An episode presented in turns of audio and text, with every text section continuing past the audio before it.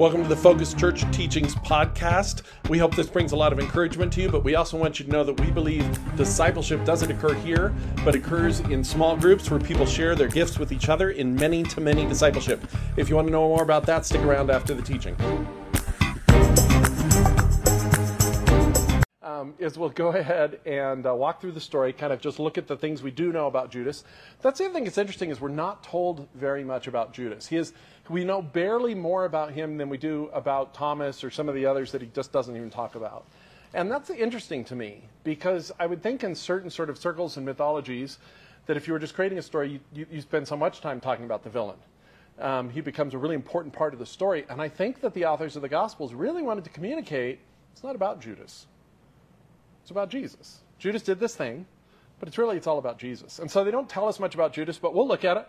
We'll look at every passage um, that he's in. We won't look at all the duplicates in all of the Gospels, but every sort of unique passage we'll look at. And we'll just take a, a, a second to learn what we can learn about Judas. So, right off the bat, he is listed in the 12. So, Matthew 10, we have that passage. If you think way back, we read this several times when we looked at the other apostles. It says, Jesus, Jesus called his 12 disciples to him, and he gave them authority to drive out impure spirits and to heal every disease and sickness. These are the names of the 12 apostles. First, Simon, who is called Peter, and his brother Andrew, James, son of Zebedee, and his brother John, Philip and Bartholomew, Thomas and Matthew the tax collector, James, James, son of Alphaeus, and Thaddeus, Simon the zealot, and Judas Iscariot, who betrayed him. So we have the list of apostles, and right off the bat, we know that the gospel writers are leaving no room for suspense. They're not like, we're going to find out who the villain is. I wonder who it's going to be. I wonder who's going to betray Jesus. They're just like, nope, it's this guy. And I think they do that for a couple of reasons. One is probably most of the people that were familiar with the Gospels when they were first written already knew, right? I mean, I imagine this was not something people were unaware of. If they knew the story of Jesus at all, they knew that Judas was the betrayer. But even not, even if even if they didn't know, again, I think part of their point is we don't want to leave you in suspense. That's who he is, but that's not really the most important part of the story. It's really it's about Jesus, and that's what we want you to concentrate on, and we don't want you to think a little bit about him. In fact, even today in the teaching, as we learn about Judas, I realize that the things we learn in Judas's interaction with Jesus are more about Jesus than they're about Judas. The truth is, we don't know why Judas does anything he does. We don't know what his motivations were. We don't know why he did the things he did. We don't know why he betrayed Jesus. Occasionally, John will tell us outright some of Judas's motivations, but they're not that interesting. They just are what they are. And beyond that, it's all speculation. And you can find books which go a lot into detail about Judas, which are all speculation. and that's okay, that's interesting, and I don't have a problem with that. But we just don't know. But what we do know is as we read about the way Jesus interacts with Judas, we see some things we don't have to speculate about. We learn more about who Jesus is. And so as we look at Judas, we're really going to learn more about Jesus. We're going to do some contrast and comparison between the two, which is probably unfair, uh, no matter how you look at it, but that's what we're going to do anyway. I think it'll be uh, enlightening and helpful for us. All right, so let's walk. What we're going to do is we're going to walk through the story first, then we'll go back and kind of collect the pieces. So we're going to start by just going through all the pieces that we have, and then we'll go back and kind of recap and summarize as we go. So we have this, this, these verses here, and then it goes on and says this. It says, These twelve Jesus sent out with the following instructions Do not go among the Gentiles or enter any town of the Samaritans. Go rather to the lost sheep of Israel. As you go, proclaim this message The kingdom of heaven has come near.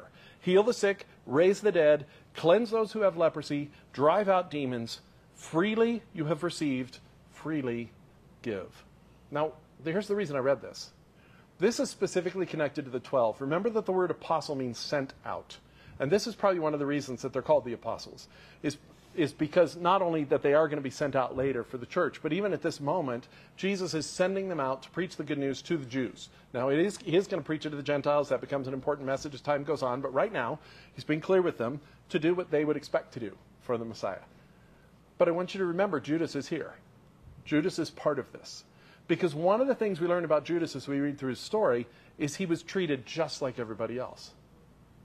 He wasn't treated any differently than the other apostles. He didn't miss any of the major events. He didn't miss any of the major stories. And Jesus didn't withhold from him at this moment power. Do you see that? It says he gave them power, but he wasn't like, except you, Judas, you're a bad dude.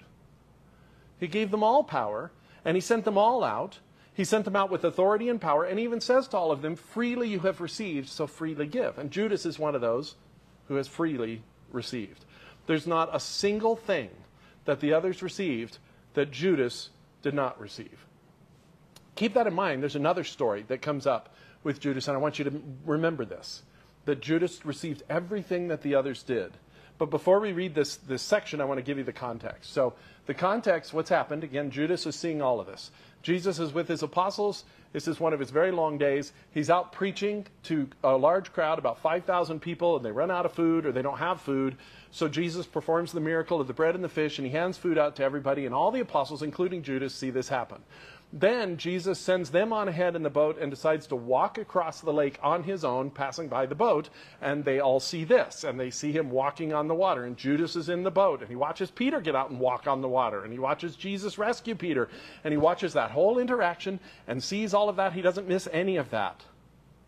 Then they get to the other side, and Jesus begins to talk about manna something they understood. He begins to talk about how the, the Israelites were provided manna in the desert. He begins to preach this little sermon. And then in the process of that, he says something very strange. He says, In the future, I will be your manna. So you will need to eat my body and drink my blood. And that is very troubling. The Jews, obviously, not only are they not cannibals, but they've been taught not even to drink the life's blood of animals.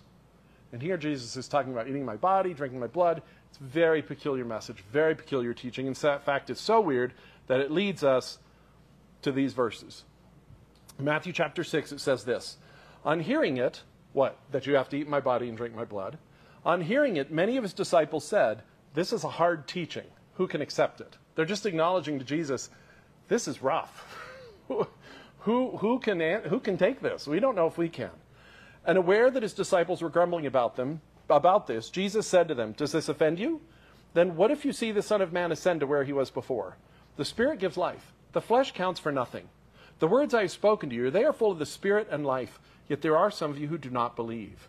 So he's talking to, by the way, it says disciples here because there's a larger crowd. And we're going to see that in a second. Some of them are going to leave. But the apostles are here as well. But he says you're, you're, you're, I think part of what he's saying is you're thinking too literally. It's like you're really hung up on the flesh. There's more going on here. I'm, you're going to see me raised to heaven. So chill a little bit and don't miss the big points here. Right? But on the other hand, he says, look, your problem, the reason this is troubling to you is because you already don't believe who I am. Some of you don't. And then it says this For Jesus had known from the beginning which of them did not believe and who would betray him. So Jesus selected his apostles, including Judas, knowing that Judas would betray him.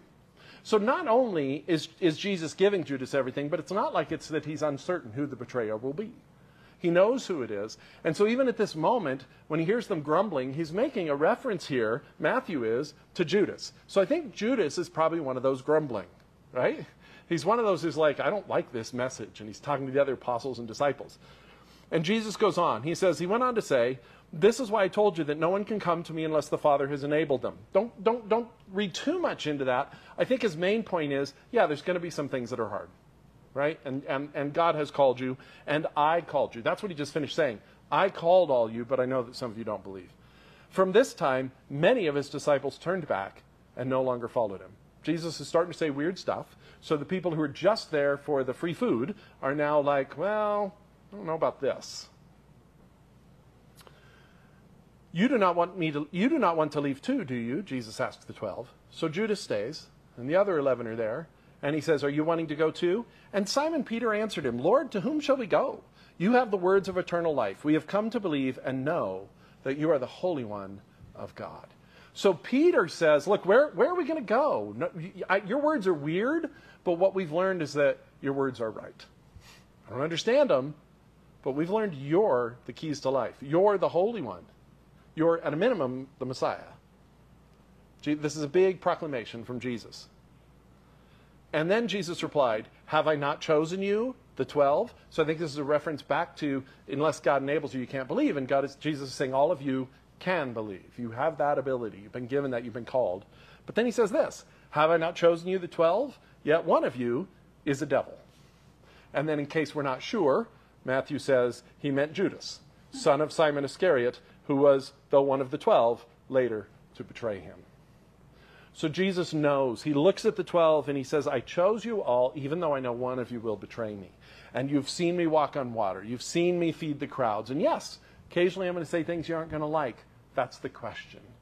Are you going to be like Peter and say, at this moment, like Peter, and say, well, we don't understand it, but you are the Holy One, so we'll go with it? There must be the words of life somehow. Or are you going to be like Judas, who is going to stand in his way, is opposed to Jesus? And so part of what we need, what we need, part of what we see and know, which when you put them together, you get that nice little word "knee." Part of what you see and know is that Jesus knew from the beginning who Judas was, and yet he gave him all the privileges and all the opportunities he gave everyone else. When Jesus calls them friends, Judas is there. When he promises them that they will all receive a hundredfold, Judas is there. When Jesus performs miracles, Judas is there. When Jesus washes their feet, Judas is there. When Jesus loved and served and cared for Jesus, even for Judas, even knowing how ready Judas was to betray him. The fact that Jesus knows it ahead of time, I don't even think it's just sort of, I know this is ultimately where Judas will be. I think what we see in the rest of the story is that from the very beginning, Judas was uncomfortable with Jesus, and he was opposed to Jesus. And it's kind of like he's just looking for a good justification and rationale, which will fit with the rest of his worldview, something that will fit with the reason he started following Jesus in the first place, that will make it seem right for him to betray Jesus. And I think this story, with its specific reference to Judas, is reminding us that that's where he is.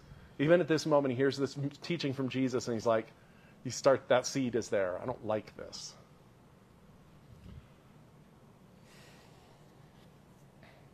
When you think about the, the slide we just left or the verse we just left, he tells them to go out and, and, and preach to the people uh, the kingdom of heaven is near.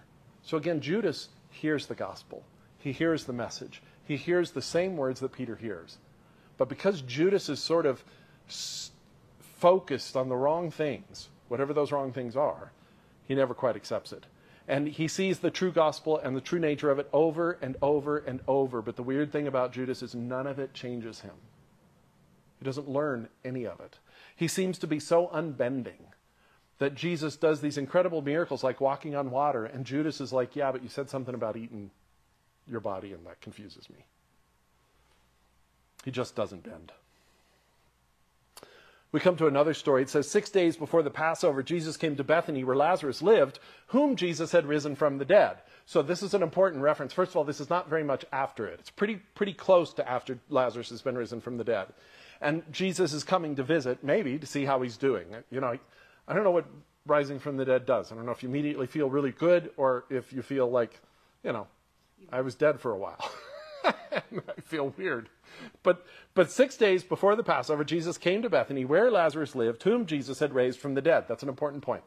Here a dinner was given in Jesus' honor. Martha served while Lazarus was among those reclining at the table with him. I love that. It's like everybody who comes to this dinner is staring at a miracle the entire time they're there. Lazarus is here eating with us. It's crazy. It's, it's unbelievable. And then it says, Then Mary took a pint of pure nard, an expensive perfume, and she poured it on Jesus' feet and wiped his feet with her hair, and the house was filled with the fragrance of the perfume. Now, remember, washing people's feet, cleaning people's feet, putting perfume on people's feet was actually sort of a necessary activity that hosts usually did for their guests because they were walking barefoot in uh, manure filled streets. And they usually they might often have a servant do it, but we don't even know if Mary and Martha and Lazarus can afford servants. Maybe they can. Some people speculate they were wealthy, but we don't know. But Mary chooses to do it. And she chooses to do it out of devotion and out of love. And it says, and so, but one of his disciples, Judas Iscariot, who was later to betray him, again, the apostles want to make sure you don't forget that.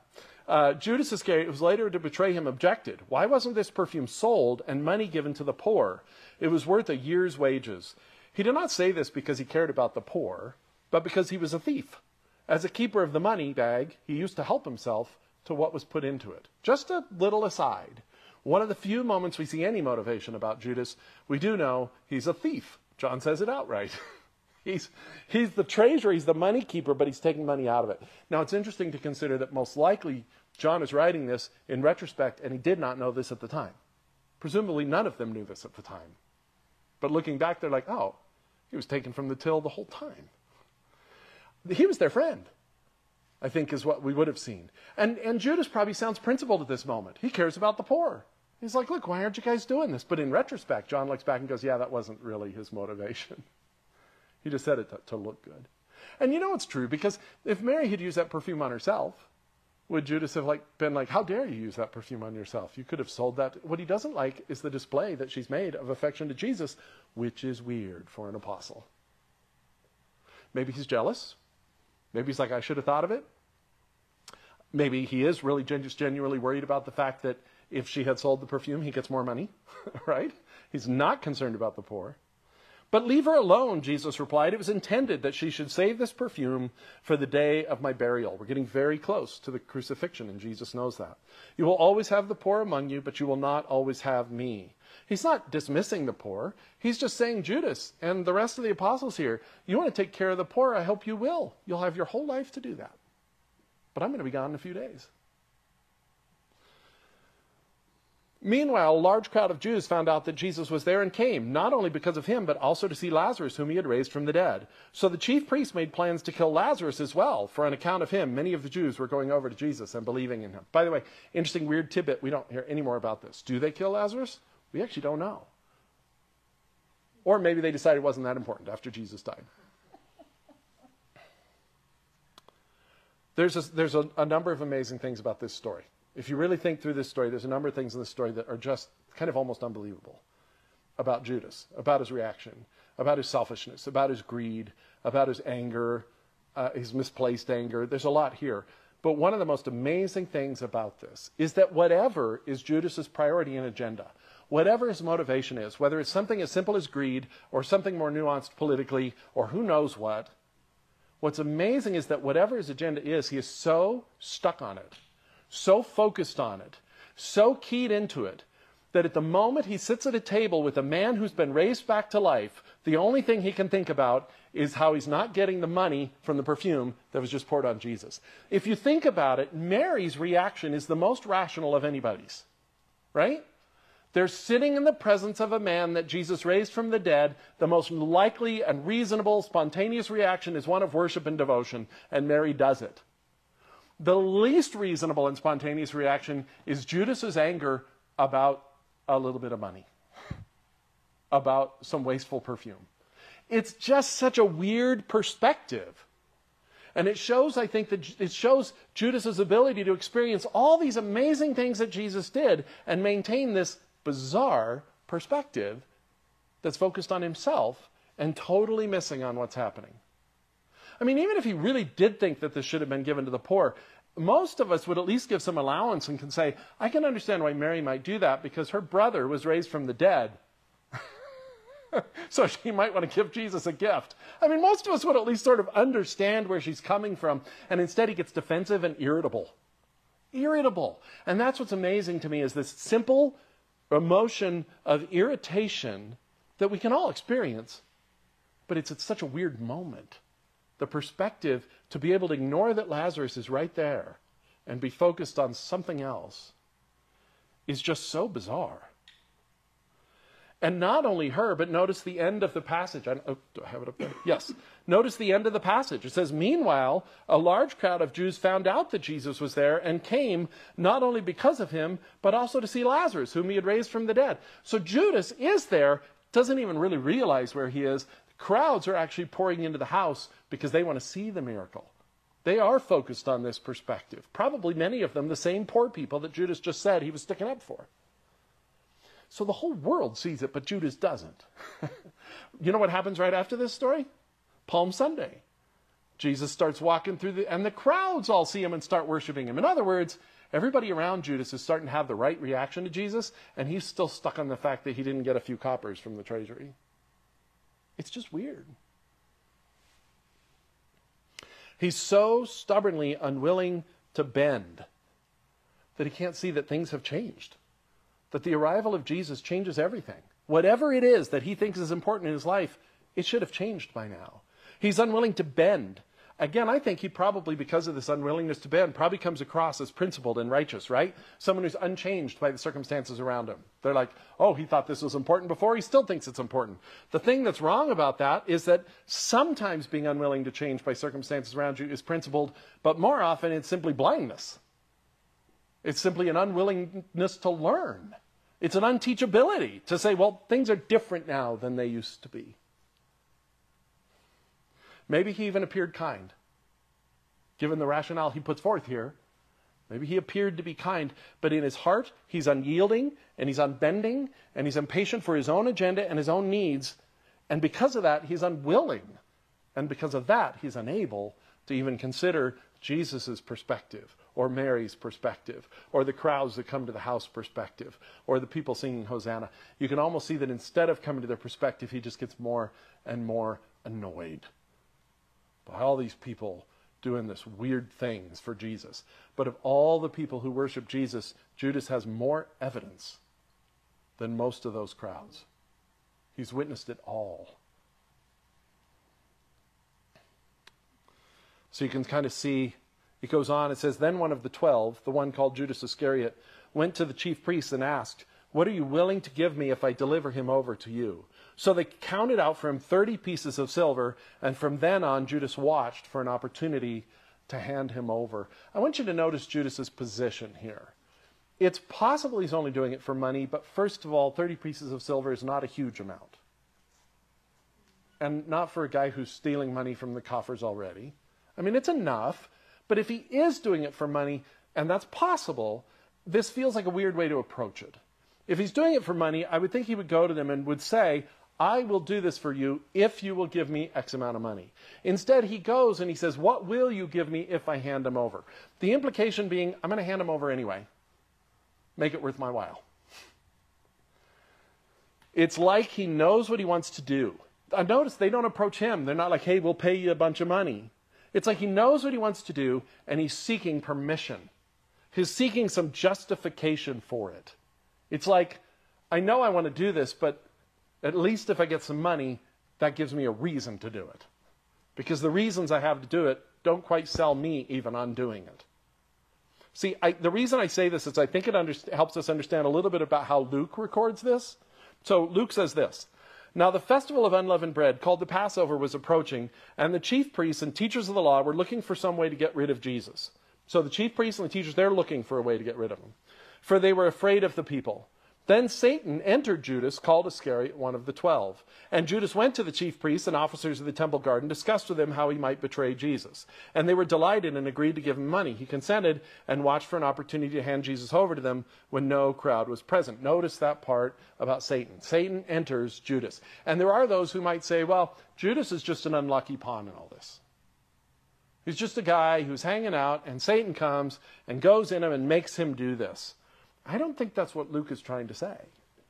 See, I think what happens is Scripture isn't telling us here that Judas had no choice and he was just possessed and so he did this weird thing. First of all, Luke's the only one who mentions this point, by the way.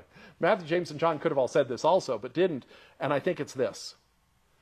The picture Scripture gives us is that Judas was opposed to Jesus from the beginning, and we don't know why. But he's been wanting to find a reason to betray Jesus all along.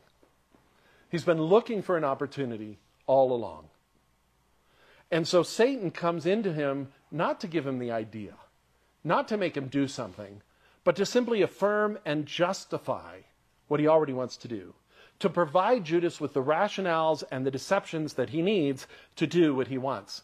It's the same reason Judas goes to the priests and asks them to pay him.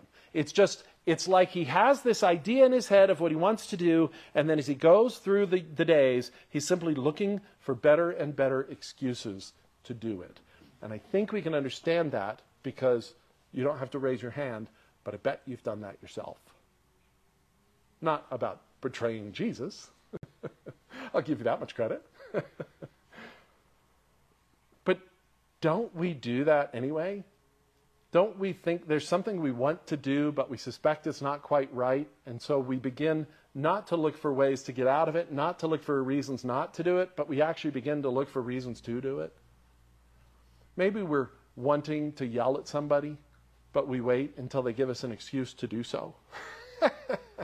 maybe we're wanting to, to, to whatever it is. You know, we're, we're, we're just, we, we see the sin, we know we want it, and instead of responding to the, the opportunities to get out, to the chances that the Lord gives us to move away, to the, to the, to the opportunities we have to share and get help, instead of that, we simply hold on to it, we nurture it, we feed it, and Satan eventually gives us enough deceptions for us to grab onto, and then other people give us enough permission that then we do it, we justify it, and then when it all falls apart, we blame the justifications.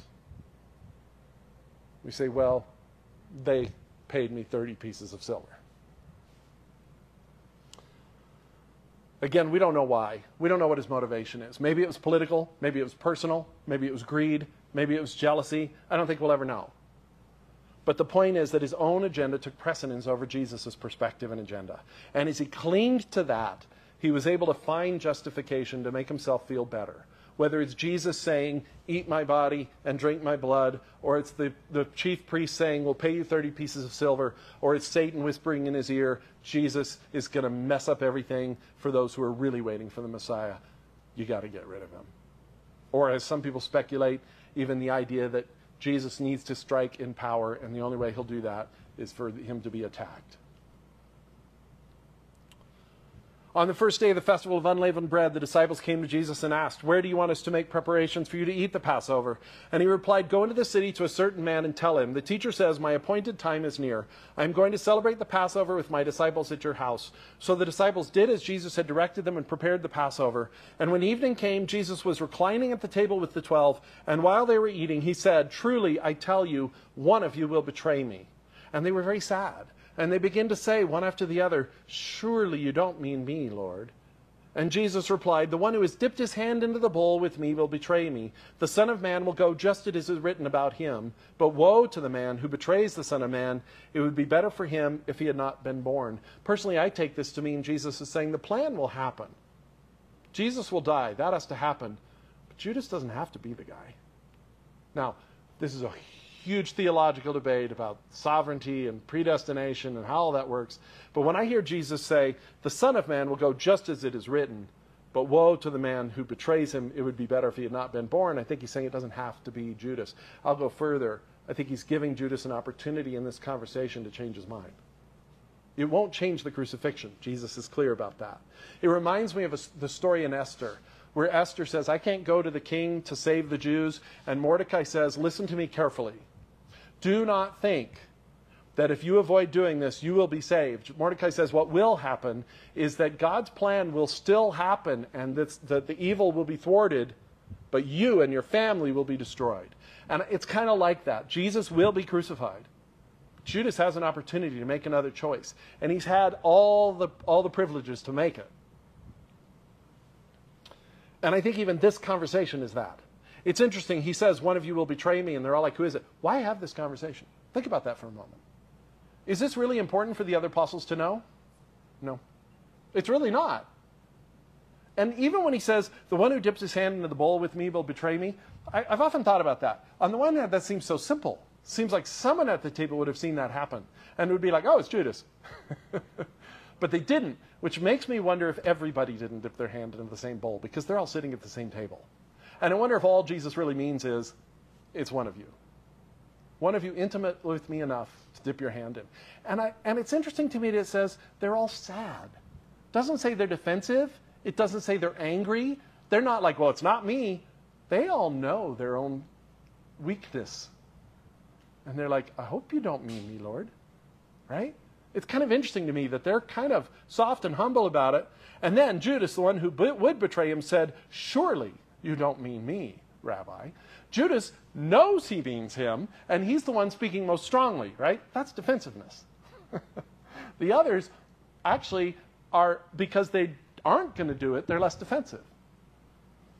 And Jesus answered, You have said so. Now, this again seems to me it must be a whispered conversation.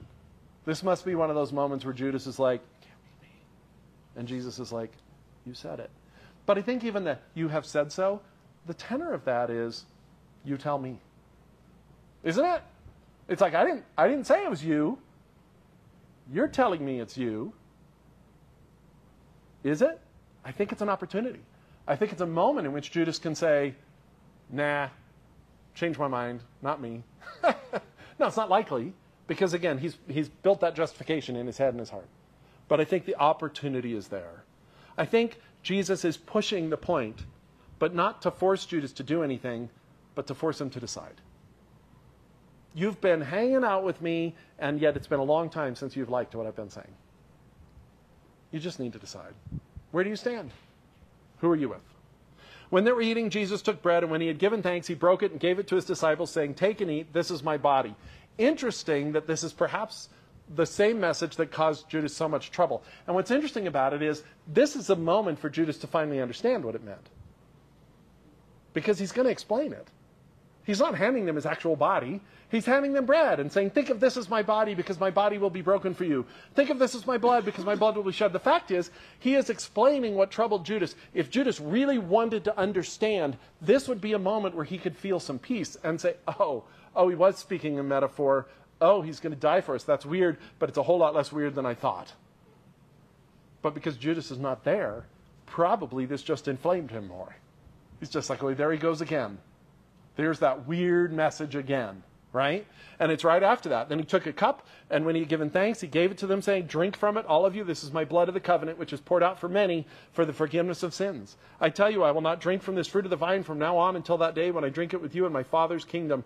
And when they had sung a hymn, they went out to the Mount of Olives. Then we have the prophecy about Peter's denial. And then we have the Garden of Gethsemane, where Jesus is struggling and saying, Not my will, but yours. Interesting. Jesus is saying, Not my agenda, but yours. Judas has consistently been saying, Not your agenda, but mine. And then it says, when he was still speaking, Judas, one of the twelve, oh, then Jesus comes back to the apostles and he's like, Man, I'm really sad and lonely, and all I wanted you guys to do is hang out with me, and you're asleep. And trust me, I'm more tired than you are. And it says, while he was still speaking, Judas, one of the twelve, arrived, and with him a large crowd armed with swords and clubs sent from the chief priests and the elders of the people. And now the betrayer had arranged a signal with them. The one I kiss is the man, arrest him. Going at once to Jesus, Judas said, Greetings, Rabbi, and kissed him. We're told in other Gospels he kisses him on the cheek, cheek, which is a kiss of affection. That's a kiss that says, I'm your buddy, I'm your friend, I'm here with you. I don't know if Judas thinks he's fooling Jesus the truth is, is this code so completely unnecessary? It just feels cruel. It feels like Judas is mad. There's something in here that's more than greed. He doesn't like Jesus. That's weird for us to grasp about one of the apostles, but I don't know any other way to read this because there's no reason he has to do this. He could simply point at Jesus. It's like he wants Jesus to know I am responsible for what's about to happen. Right? I mean, he could have kind of stayed in the, in the shadows. He could have been like, you can't tell me he couldn't describe who Jesus was from off in the distance and point him out, that he had to walk up to Jesus and give him a kiss. It's just cruel. It's like he's flaunting his victory. And kissed him, and Jesus replied, Do what you came for, friend. You have to hear this with pain. There's no way Jesus says this He's just been crying in the garden, sweating drops of blood. This has got to be one of those painful parts of this whole thing for him that his friend betrays him with a kiss. He's just thinking, I've never, Judas, really understand why you hate me so much. Because I don't hate you. Do what you came for, friend. And then the men stepped forward, seized Jesus, and arrested him. And with that, one of Jesus' companions reached for his sword. It's Peter, by the way. We know this from another of the Gospels. Drew it out and struck the servant of the high priest, cutting off his ear. Put your sword back in its place, Jesus said to him. We also know from one, another one of the Gospels that Jesus heals the ear. So this whole transaction is funny to me because it's like Peter pulls out a sword, chops off the ear. Jesus reaches over and heals it and says, Step back. And all that happens and no one even notices. Like, it's like the guard probably even felt pain and then went, Wait, my ear's still here. Really, that's how this whole thing reads. It's so funny to me because it's like Peter is so ineffective because Jesus made him so. He's like, You can try, Peter, but I'm not even going to let you do this. Anyway, put your sword back in its place, for all who draw the sword will die by the sword. Do you think I cannot call on my Father, and he will at once put at my disposal more than twelve legions of angels? But how would the scriptures be fulfilled that say it must happen in this way? And in that hour, Jesus said to the crowd, Am I leading a rebellion that you've come out with swords and clubs to capture me? Every day I sat in the temple courts teaching, and you did not arrest me. But this has all taken place that the writings of the prophets must be fulfilled. And then all the disciples deserted him and fled. A lot of good questions here. Jesus is like, what, Why do you bring a troop? Have I ever done anything that would make you think I would even fight? Right? And then he says, on top of that, he's like, I've been in the temples all this time. Why do you arrest me now and here? And then the other weird thing is, why don't they know who he is? Well, all I can imagine is they've never been to see him. They've never been to a sermon. They've never been to see him heal. And Jesus is, from everything we understand from Isaiah's descriptions of Jesus, very plain looking. Doesn't stand out. So they did need Judas to point him out, not to kiss him. They did need Judas to point him out, but they've never actually been ever to see why people follow him. Early in the morning, all the chief priests. So then we have Jesus. He goes to the Sanhedrin. They give him a total, total uh, false and fraudulent and illegal trial, illegal by Roman standards, illegal by Jewish standards and then Peter's denial, which we talked about with Peter. And early in the morning, all the chief priests and the elders made their plans how to have Jesus executed. So they bound him, led him away, and handed him over to Pilate the governor. And when Judas, who had betrayed him, saw that Jesus was condemned, he was seized with remorse and returned the 30 pieces of silver to the chief priests and the elders. I have sinned, he said, for I have betrayed innocent blood. What is that to us? They replied. That's your responsibility. Oh, don't you hate when it comes back to bite you? He wants them to be responsible. He wants to blame them. Now, we can be sympathetic to his remorse, but I don't think remorse is the same as repentance. I don't think he really understands what he did. He just thinks he just thinks Jesus didn't deserve this. Now that his vengeance or jealousy or greed or whatever it is has been satisfied, and this is the way of sin also. The justifications that made sin seem so right to us do not last beyond the point of the completion of the sin. not usually. Not usually. Sometimes. But usually after that, we're like, oh, I just wish I hadn't done that. I still may not understand why it was wrong, but now I wish I hadn't done it.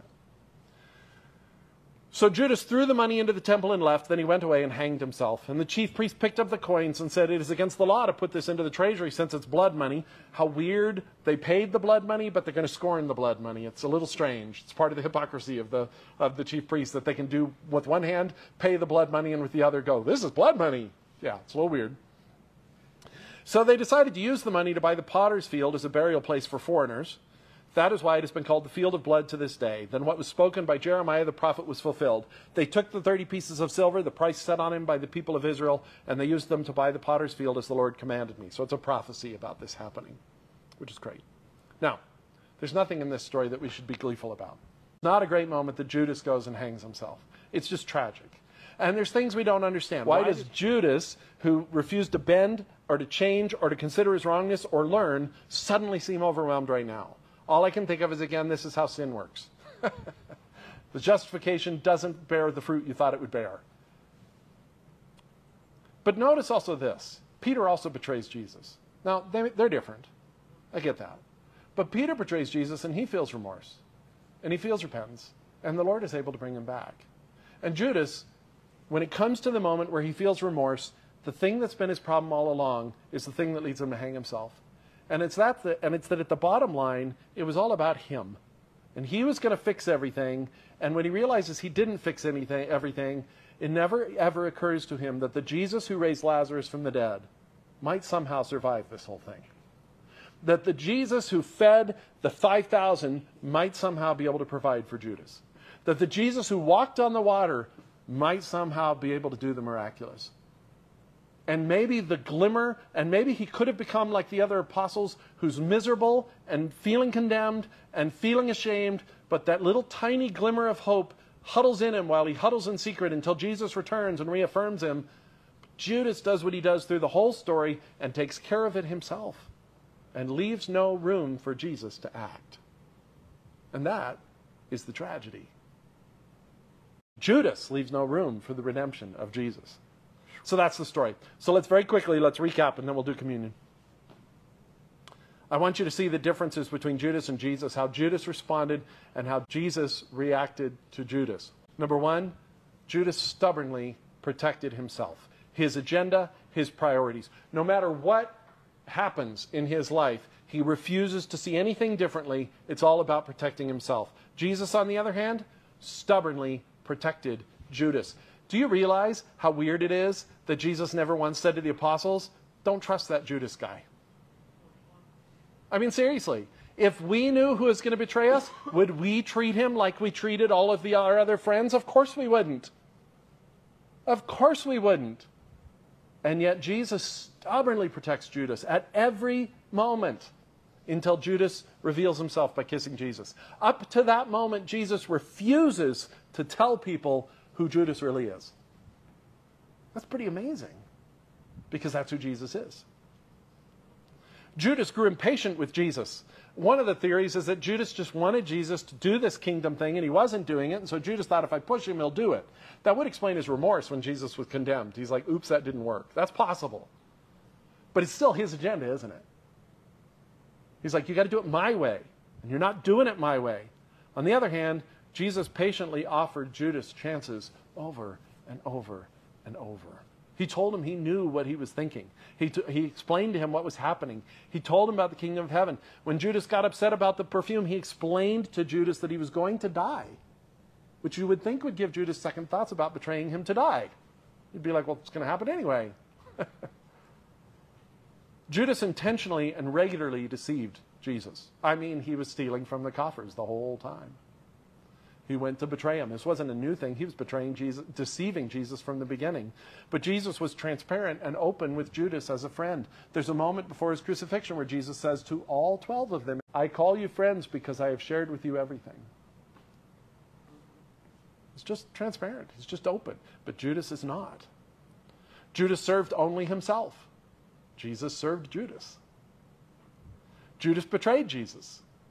Jesus loved Judas. Judas chose to die rather than to learn. Jesus learned to die so that you could choose. I think the thing I want you to think about is that Judas didn't understand the bread and, bread and blood thing. And and we understand it's a metaphor for the sacrifice Jesus made for us, which is why we do communion, which is what we're going to do here in a second. We understand that it's about the fact that we need Jesus to protect us. And that Jesus is the, the kind of Messiah who will do this. Because even though we stubbornly protect our own agendas, Jesus is invested in protecting us, even to his death. Even though we grow impatient with God and his timetable for things, he continues to patiently offer us his love and chance after chance to embrace life in him. Even though we hide from Jesus and occasionally even embrace the deceptions of Satan to justify our sins, Jesus is transparent and open and calls us his friend. Even though we struggle to serve people's interests before our own, Jesus nonetheless serves us. And he did it not only at the cross, but he does it regularly. Even though we betray Jesus when we do sin, Jesus continues to love us. And he died for us so that we could continue to choose life and to choose him. He made us new. And that's what communion is about. It's a recognition not of who we are and that we're worthy to take communion. It's a recognition of who Jesus is. It's a recognition that Jesus looks at us as he looked at Judas, not as a disappointment and a wretch, but as someone whom he loves and who he just gives chance after chance after chance to just walk with him to trust Him. There will be things Jesus will say in your life, one way or another, probably through other people, through Scripture, through, through gut feelings. Probably but He's going to someday say something to you that won't make sense. And you'll say, This is a hard teaching. Who can accept it? And Jesus will say, It's not about who can accept it, it's about who said it. And you'll have a moment to say, Where else would I go? You have the words of eternal life, and you are the Holy One of God. Or to say, well, we could have used that money for the poor or something equally irrelevant. and when you make the wrong choice, Jesus will hold out his hands and say, I love you and I want what's best for you. And I'm offering you my body and blood not to make you uncomfortable, but to save your life and to save your soul and to save you. And that's why we do what we do. Let's have the worship team come up. We're going to sing some songs. We're going to take communion.